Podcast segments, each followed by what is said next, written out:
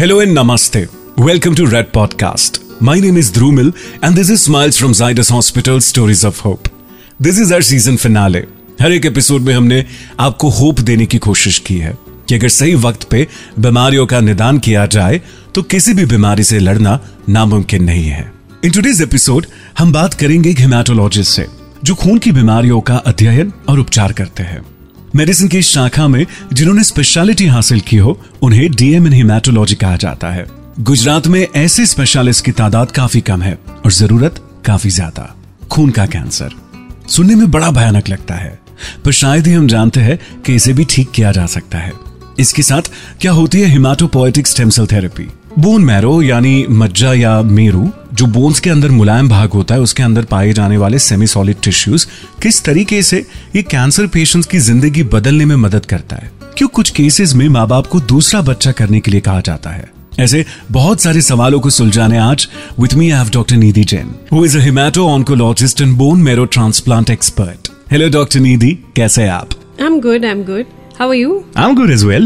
Dr. Nidhi, before we get into discussing the technicalities of your field of medicine, you're a prolific woman. और अभी recently हमने Women's Day celebrate भी किया. My first question to you is, being a doctor, क्या आपने कभी gender discrimination face किया है जिंदगी में? See, I absolutely, if you talk to me regarding this, I never ever till date have felt any, this gender inequality kind of thing. I never have felt that I'm a female and I can't do this or I can't do that. I can't be a super specialist. Never ever such a thing has, come to my mind in the past. Which is amazing. But take me through your childhood. जब आप पढ़ रहे थे, जब आपका सपना था एक डॉक्टर बनने का, उस जर्नी में भी क्या आपने कभी फेस किया था? I was from a low middle class family and I had two elder brothers. So my parents never ever made me feel that I am a female and I'm not supposed to, study that much or they never told me that one day you're going to get married. Why do you want to study so much? Never. You will be surprised to know that after completing my 12th grade, we had to go to Mumbai to take admission for MBBS. And I went all alone there, even without my parents. They gave me that much liberty. And they said that whatever you like, you have to choose. Whichever city you want to go to, you can choose that city. मैंने बोला वहाँ पे कि मुझे GMC Nagpur में admission चाहिए. I was getting that seat.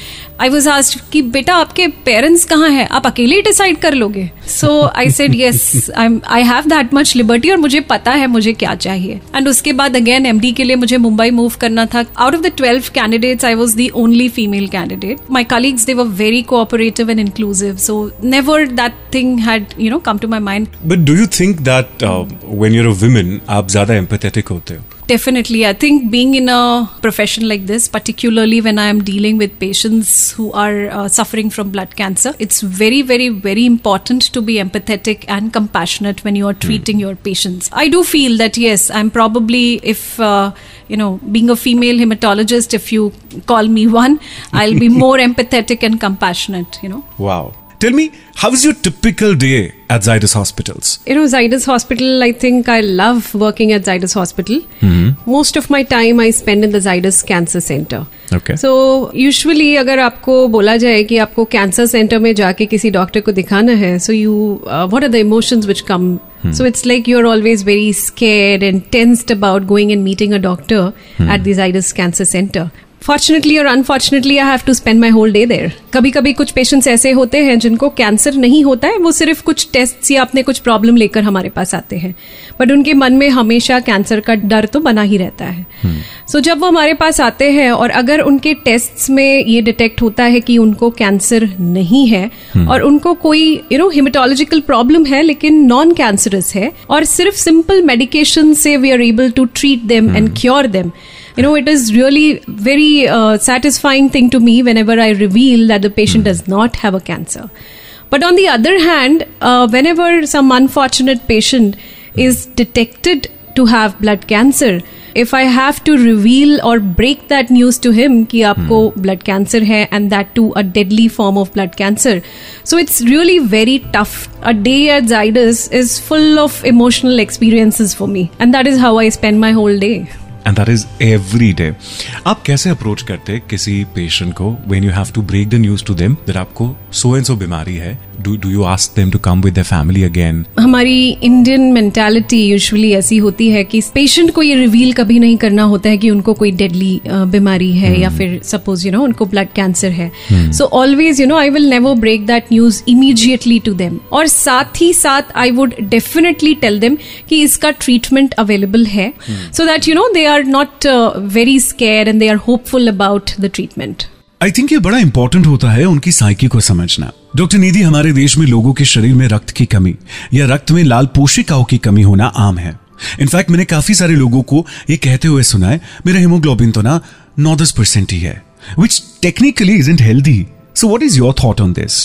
हमारी country में आई वुड से कि इसका जो सबसे इम्पॉर्टेंट रीज़न है हीमोग्लोबिन कम होने का या अनीमिया होने का, दैट इज़ हमारा जो डाइट है that is not very nutritious.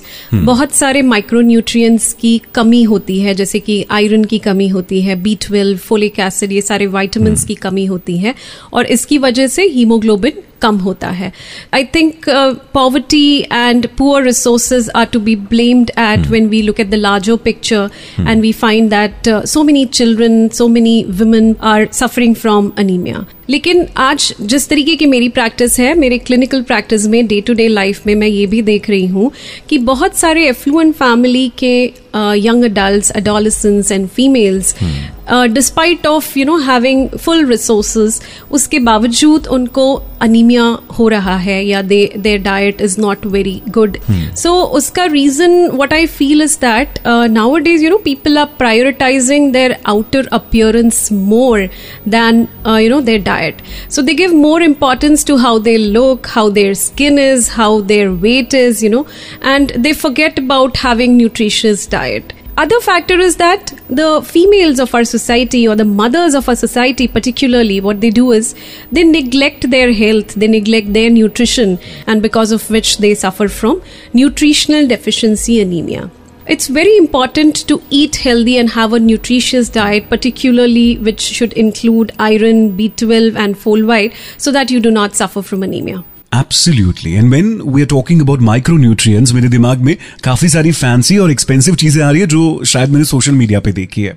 But we all know that how nutritious our Indian diet is, and it varies region to region, season wise and temperature wise. कितना जरूरी होता है doctor Nidhi locally available nutritious food को खाना? आई would say कि हमारा जो normal Indian healthy diet जो हम इतने सदियों से फॉलो करते आ रहे हैं, if we stick only to that, we have good quantity of green leafy vegetables in our day to day intake, we have dairy products in our day to day you know diet. It's not necessary that you go for the exotic veggies, you go for the exotic kind of diet to you know supplement all these nutrients in your diet. Very true.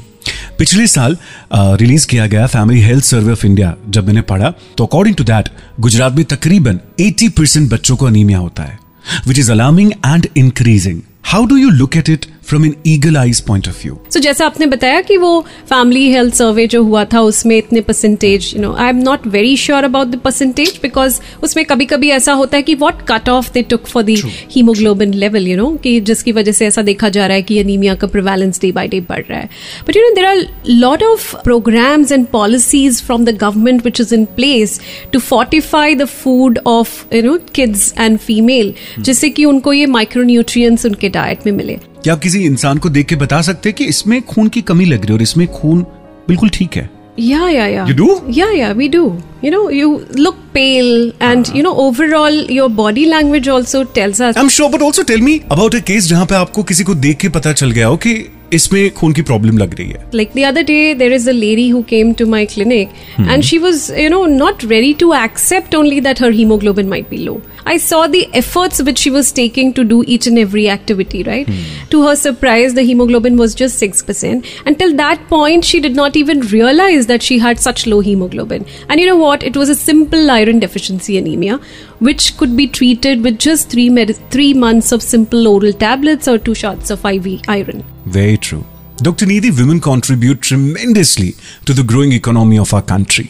Yet, they have to balance both their work, their profession and their homes with their kids. So, मुझे ऐसे लगता है कि अगर, you know, आप एक बहुत अच्छे डॉक्टर हो सकते हो, आप एक बहुत अच्छी मदर हो सकते हो, लेकिन जब आपको दोनों चीज़ें साथ में करनी हो, मतलब इफ़ आई से दैट आपको एक बहुत अच्छी मदर और बहुत अच्छी डॉक्टर साथ में होना है, so I think it is really very very tough. और अगर मैं मेरी खुद की पर्सनल लाइफ की बात करूँ, so I have to admit here कि जब मैं हॉस्पिटल में होती हूँ, I am with a single-minded devotion, complete devotion. I am taking care of my patients.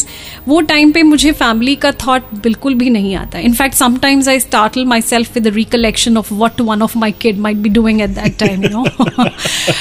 But the other way doesn't work like that, you know. जब मैं घर पे होती हूँ तो hospital कभी पीछे नहीं छूटता. So it's like the thoughts of patient's condition always keep coming to my mind. So whenever even I'm playing with my kids, I try to spend some time with my kids. So there will always be interruption because of, you know, all of these things. So if you have to be a very good doctor and a good mother simultaneously, you have to be a superwoman, which I most of the time fail to be. I mean, no, it's just that you feel so. But being women in itself is a superpower. Trust me, we are not born with those superpowers, but women in this world are. Getting back to your field of interest, medicine. हमारे शरीर में मुझे बताइए कि कौन-कौन से blood related issues होते हैं. ब्लड सिस्टम में अगर कोई भी पार्ट ठीक तरीके से अपना काम नहीं कर रहा है, for example say your bone marrow which is the factory of producing blood cells, या फिर हमारे जो ब्लड सेल्स हैं जैसे कि आरबीसीज, डब्ल्यूबीसीज and platelet, if they go down और अप और they are not functioning properly, और एल्स हमारे कुछ बॉडी में क्लॉटिंग फैक्टर्स होते हैं जो हमारे ब्लड को क्लॉट करने में हेल्प करते हैं, या फिर कुछ फैक्टर्स होते हैं जो ब्लड के ब्लीडिंग को रोक सकते हैं. अगर इनमें से कोई भी कंपोनेंट अपना काम ठीक से नहीं कर रहा है तो ब्लड रिलेटेड प्रॉब्लम्स हो सकते हैं. राइट. और इनमें से कौन से कैंसरस होते हैं, लाइक डेडली ब्लड कैंसर, और कौन से नॉन कैंसरस होते हैं? नॉन कैंसरस हेमेटोलॉजिकल प्रॉब्लम जैसे एक के बारे में अभी हमने बात किया, anaemia.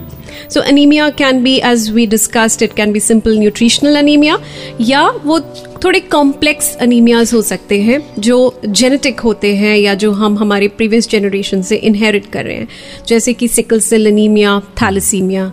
Okay.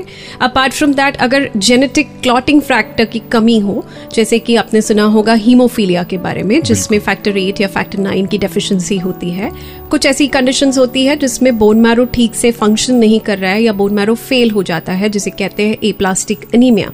Okay. Apart from this, a very common consultation जो मुझे हमेशा मेरे क्लिनिक में देखने के लिए मिलता है, that is low platelet count. So thrombocytopenia, which can be due to various reasons, right? So these are all non-cancerous, benign hematological या blood related problems. Okay. दूसरा ग्रुप जो है वो है blood cancer. अभी blood cancer भी आज की डेट में it is not just a single disease.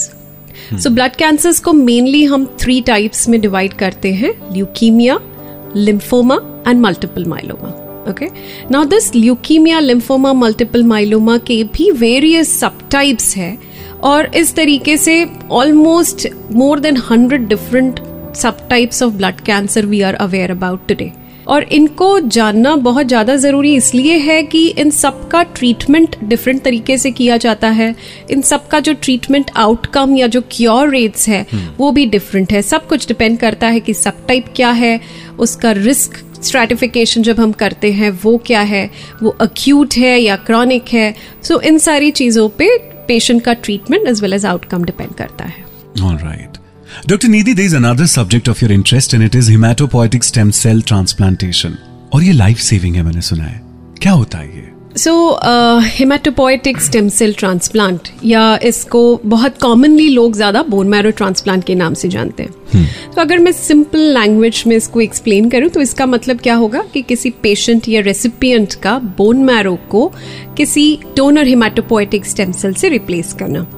ये जो डोनर है वो पेशेंट सेल्फ भी हो सकता है, जिस केस में हम उसे कहते हैं autologous haematopoietic stem cell transplant, या ये कोई और मैच्ड डोनर हो सकता है जिसे हम कहते हैं allogeneic haematopoietic stem cell transplant. In today's date ये जो हेमाटोपोइटिक स्टेम सेल ट्रांसप्लांट है, this is a curative treatment option for lot of deadly haematological conditions, जैसे कि सिवियर एप्लास्टिक अनीमिया जिसमें पेशेंट का बोन मैरो फेल हो जाता है, या एक्यूट ल्यूकीमियाज जो सबसे एग्रेसिव और डेंजरस ब्लड कैंसर्स होते हैं जब वो यूजुअल ट्रीटमेंट को रिस्पॉन्ड नहीं कर रहे हैं या वो हाई रिस्क होते हैं. In that case also haematopoietic stem cell transplant is a life saving procedure. Apart from that, जैसे थैलेसीमिया जो इनहेरिटेड कंडीशंस है, जैसे थैलेसीमिया है, सिकल सेल एनीमिया है, या फिर कुछ इनहेरिटेड या कंजेनाइटल इम्यूनो डेफिशिएंसी डिसऑर्डर्स होते हैं, ये सारी कंडीशंस में haematopoietic stem cell transplant is a very important and life saving procedure. How magical is the umbilical cord? और आज के जमाने में you have so many institutions that basically help you save that. You know, good that you brought out this point over here. अब जब baby born होता है तो जो umbilical cord में blood होता है, that is very rich source of hematopoietic stem cell. But आज मैं आपको बताना चाहूँगी कि ये जो umbilical cord blood हम preserve करते हैं, वो उस particular बच्चे के future use के लिए कभी भी नहीं use किया जा सकता. Because वो बच्चे को सपोज कोई जेनेटिक प्रॉब्लम है जिसके लिए उसको ट्रांसप्लांट की जरूरत है. ओके, सो वो जो कॉर्ड ब्लड हमने प्रिजर्व किया उसमें भी वो जेनेटिक प्रॉब्लम है, तो पेशेंट का खुद का अम्बिलिकल कॉर्ड का जो स्टेम सेल है वो उसके सेल्फ यूज के लिए कभी भी काम नहीं आता. Indian Society of Pediatric, American Society of Blood and Marrow Transplant, American Society of Pediatrics, royal college of obstetrics and gynaecology, ये सारी सोसाइटीज बिल्कुल भी रेकमेंड नहीं करती है कि अम्बिलिकल कॉर्ड की प्राइवेट बैंकिंग की जाए अपने सेल्फ यूज के लिए. ये बात समझनी जरूरी है. प्राइवेट कॉर्ड ब्लड बैंकिंग कहाँ पे सजेस्टेड है या कहाँ उसका यूज है? सो इफ सपोज फैमिली में कोई एल्डर सिबलिंग है जिससे कोई इनहेरिटेड ऐसी कंडीशन है जिसे हेमाटोपोइटिक स्टेम सेल ट्रांसप्लांट से ट्रीट किया जा सकता है. सपोज कि एल्डर सिबलिंग को थैलेसीमिया है और उसके बोन मैरो ट्रांसप्लांट की ज़रूरत है और उसके लिए कोई मैच्ड डोनर अवेलेबल नहीं है, तो पेरेंट्स एक सेकेंड बेबी प्लान करते हैं और वो बेबी को अगर थैलेसीमिया नहीं है तो उसका कॉर्ड प्रिजर्व किया जा सकता है उसके एल्डर सिबलिंग को ट्रीट करने के लिए. इसके अलावा आई वुड से कि जो पब्लिक कॉर्ड बैंक्स है दे आर मोर इम्पॉर्टेंट. मतलब आप जो ये कॉर्ड ब्लड प्रिजर्व करें वो आपके काम भले ही ना आए, लेकिन वो किसी और पेशेंट के काम आ सकता है जिसको HLA मैच्ड डोनर नहीं मिल रहा हो. One more thing I would like to tell you, कि हेमाटोपोइटिक स्टेम सेल ट्रांसप्लांट में अभी कॉर्ड ब्लड ट्रांसप्लांट्स का जो रेट है वो काफ़ी कम होते जा रहा है. And the reason for that is कि हमको एलोजेनिक ट्रांसप्लांट के लिए मैच्ड डोनर की ज़रूरत होती है. सो ये मैच्ड डोनर जब आज की डेट में हमको सिबलिंग से या फिर अनरिलेटेड डोनर से या फिर now half match transplants we are doing, so that is why slowly the umbilical cord blood transplantation rate is going down. That is what I wanted to tell you. Right. So say for example if I feel that maybe I want to be a donor, maybe if I want to help, तो वो possibility होती है कि कोई आम इंसान चल के बिल्कुल होती है. इनफैक्ट सभी को ये हेल्दी इंडिविजुअल्स को करना चाहिए. जब भी हमको एलोजेनिक स्टेम सेल ट्रांसप्लांट करना होता है तो हमको HLA मैच्ड डोनर की ज़रूरत होती है. सो हमारे ब्रदर या सिस्टर, रियल ब्रदर या सिस्टर का 25% चांस होता है कि वो हमारे फुल मैच हो, बट 75% चांस होता है कि हमको फैमिली में कोई भी HLA मैच्ड डोनर ना मिले. So in that case what do we do? ऐसे केसेस में there are some nationally as well as internationally we have bone marrow donor registries. और ये डोनर्स कौन हो सकते हैं? 18 to 50 ईयर्स के हर कोई हेल्दी इंडिविजुअल जिसको कोई मेजर इलनेस नहीं है, वो बहुत ही सिंपल प्रोसेस के through they can come forward and they can enroll themselves and register to be a stem cell donor in one of these registries, and aisa karke you can definitely get a chance to save someone's life. And here I would like to break this myth that people feel that bone marrow transplant is a surgery. So it's not a surgery, it is a complex medical procedure. Isme koi surgery involved nahi hoti. Right. Your job seems very consuming. मुझे ये बताइए कि क्या आप अपने काम को घर लेके जाते हैं कभी? जब भी किसी पेशेंट की रिपोर्ट्स अच्छी नहीं आ रही होती है या फिर उनका ट्रीटमेंट जैसे आउटकम जैसा चाहिए वैसा नहीं है, बिकॉज ऑफ द डिजीज और because of whatever complications they develop, that really disturbs us a lot. And you know, we are totally preoccupied. अगर कोई पेशेंट ठीक नहीं चल रहा है ना, तो हमारे दिमाग में वही चीज़ टाइम एंड अगेन चलती रहती है. We are unable to enjoy even the other things in life, right. On the other hand, जब पेशेंट का ट्रीटमेंट बहुत अच्छा सक्सेसफुल तरीके से we can complete, that gives me immense satisfaction and pleasure, right. So true. So आप अपने आप को कैसे अनलोड करते, because you are there in a sea of emotions every day. I try to detach myself from all of these things. You know, sometimes we take break in between for either traveling. I love traveling, so that is how maybe I try to, you know, kind of get detached from all these things. Then definitely family and kids, you spend some time with them so that you are away from such kind of emotional turmoil. मुझे लगता है हर किसी इंसान का एक home team होता है. Whether men, women, this home team ये बहुत important होता है करियर को shape करने के लिए. आपकी home team में कौन था when you started and until now where you have reached? मैंने MD medicine finish किया और उसके बाद actually you know I got married. पहली बात तो both of us, me and my husband, were from the same branch like medicine. He wanted to do super specialization and he was preparing for you know DM course in cardiology. वो time पे मैंने सोचा कि शायद अब मेरा time है कुछ घर की responsibilities लेने का. So I thought that I will take a break from you know further studies and I will just start practicing because earning was also important at that time. उसके बाद my husband moved to Trivandrum because he started doing his DM cardiology. And I also, along with him, moved to Trivandrum. Luckily, मुझे वहाँ पे opportunity मिली regional cancer centre में काम करने की. You know, it's a tertiary care cancer center of the south, and I started working in hemato oncology there. After I started working in hemo-onc, I really liked the subject so much. The satisfaction of making a meaningful change in a patient's life, that was the experience I was getting when I was working and treating hemato oncology patient. So I thought that idea of doing a further super specialization in hemato oncology came to my mind, and but you know the age was advancing, and there was this was the time of you know planning for the family as well. So I thought that I should take a break, and we planned for a baby, and the first child was born. 4 months after that, you know, when the baby became a little independent, and that was the time when I started thinking that now is the time. Probably I should move ahead and do super specialization, and that's how I you know entered in super specialization course, and I moved to Chandigarh. Now at that time my baby was a year old, just 1 year old, an infant, and it was very very hard for me and really very daunting for me to you know leave a 1 year old child behind and move for a super specialization course to an entirely different state and a city. And here comes the role, as you were asking, regarding my home team. So my husband, who's really very very very supportive, even for a moment he never asked me that why do you want to leave the baby and go for a super specialization course, and he gave me full freedom, and he said that you go and I will take care of the baby. Initially there was a little resistance from my in-laws side that why do you want to, you know, it's enough that you're an MD medicine, you're already, there's no doctor in our family, you already is a specialized doctor, why do you want to study further, particularly when you have a baby, and who will take care of the baby. So initially that resistance was there, but then because of a very strong support from my husband, I moved and I could complete my DM course there.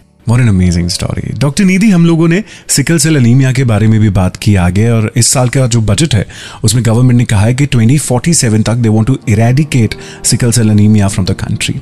What is your hope for future related to hemato-oncology? So there was a time जहाँ पे जब हमारे पास you know we did not have that good medications और cancer treatment की जो medicines थी वो इतनी अच्छी नहीं थी, जिससे क्योर रेट इतना अच्छा नहीं था, एंड इवन जो मेडिसिन्स अवेलेबल थी उसके साइड इफ़ेक्ट्स भी ज़्यादा थे, तो पेशेंट्स को कैंसर के डायग्नोसिस के साथ साथ उसके ट्रीटमेंट से भी बहुत डर लगता था. But I would say as the you know that medical science is making progress day by day, it is advancing so much, and particularly this field of cancer जिसमें I think there is booming research now, and we have very good new molecules coming up for cancer treatment. आजकल बहुत सारे ऐसे cancers हैं जो सिर्फ एक simple oral pill से we can treat, you know. So, जो क्रॉनिक ल्यूकीमियाज है उसमें ट्रीटमेंट के लिए बहुत इंटेंस कीमोथेरेपी की अब ज़रूरत नहीं होती. It is just tablets which the patient have to take and they need to keep monitoring with their and following up with their doctor. And similarly बाकी बहुत सारी ऐसी रिसर्च है जिसकी हेल्प से day by day the treatment of cancer is improving. So chemotherapy, immunotherapy, targeted therapy, stem cell transplant therapy and the new kid on the block which is the CAR T cell therapy. So presently it is not available in India but I hope that it will come in future. So all these treatment modalities which are available uski wajah se the response rates have also improved and the tolerance to the the therapy has also improved. पर at the same time मैं ये भी बोलना चाहूँगी कि सारे blood cancers एक जैसे नहीं होते. आप दो पेशेंट्स को कभी कंपेयर नहीं कर सकते, दो पेशेंट्स के आउटकम को कंपेयर नहीं कर सकते. And the treatment response, the success rate, वो सब जैसे मैंने आपको बताया कि कैंसर के सब it varies case to case. अभी भी ऐसी एरियाज है जहाँ पे हमको इतना सक्सेस नहीं मिला है and the research is on going for that. So there are patients who lose their life because of blood cancers definitely. Because the treatment is not 100% successful, so we need to realize even that. In between, you also told me that you love to travel and you love to trek as well. Yes, you love to go on a hike as well. Yes, yes. And you visited a few places in Himachal? Yes, I did. So, if you tell me that what would you like to do if I have 7 or 10 days in hand without any work? So, definitely I would like to go for, trekking rather than going to... luxurious resorts. I would prefer going to Himalayas for trekking, where your phone is not working and that you can't afford. Yeah, exactly. So, but you feel so close to the nature, that serenity of the mountains and, away from this day-to-day stress of life and the materialistic things which are there in today's life. So, yeah, I would definitely like to go for trekking and I have been to few places but now it becomes difficult because the responsibilities increase and that is how you cannot shut your phone for 17 days and go. But yes, I would definitely, there are certain treks like say Great Lake of Himalayas where is next in my bucket list. If I get time then I would definitely like to go there. Let's just not hope but also manifest it here itself that in 2023 you do get those 8 to 10 days to go there with your family. Thank you so much. And have a time of your life. Thank you. I hope we keep continuing the same thing and make difference in patients' life. Yeah. There are so many girls who look up to you. What is going to be your message to all these young medical aspirants? You just have to believe in yourself and you have to put your heart in whatever you're doing. And I don't think anybody can stop you. You should not be stopping after just doing a graduation. You should aim for doing a specialization and if you have interest then definitely you should also aim for doing super specialization. It's just that you have to feel that you're not different and you can do whatever you want to. Absolutely. And at last, tell me, Dr. Nidhi, आपकी जिंदगी में सबसे inspiring women कौन है? It's impossible to come to one woman. In my mother, I would say, because she's very close to me. I would say that yes, she's the most inspiring woman in my life. Which is so amazing. I think I will have to do a same pinch on that. Once again, thank you very much for doing this podcast with us. It was a pleasure having you. Same here, Jumal. और इसी के साथ हमारा पहला season of Smiles from Zydus Hospital Stories of Hope आज खत्म होता है. But we promise you for a new beginning. We'll be back with another season. पर तब तक आपसे सिर्फ एक छोटा सा promise चाहिए. आपके शरीर में कोई भी तकलीफ हो उसे इग्नोर मत कीजिए, दिखा दीजिए, कुछ नहीं होगा. और कुछ ना हो इसके लिए भी जरूरी है कि दिखा दे. अगर बीमारियों का सही वक्त पे इलाज किया गया तो हर बीमारी से हम लड़ सकते हैं. Until I see you next time, stay hopeful, stay blessed and stay healthy. I'm Dhrumil. Thank you.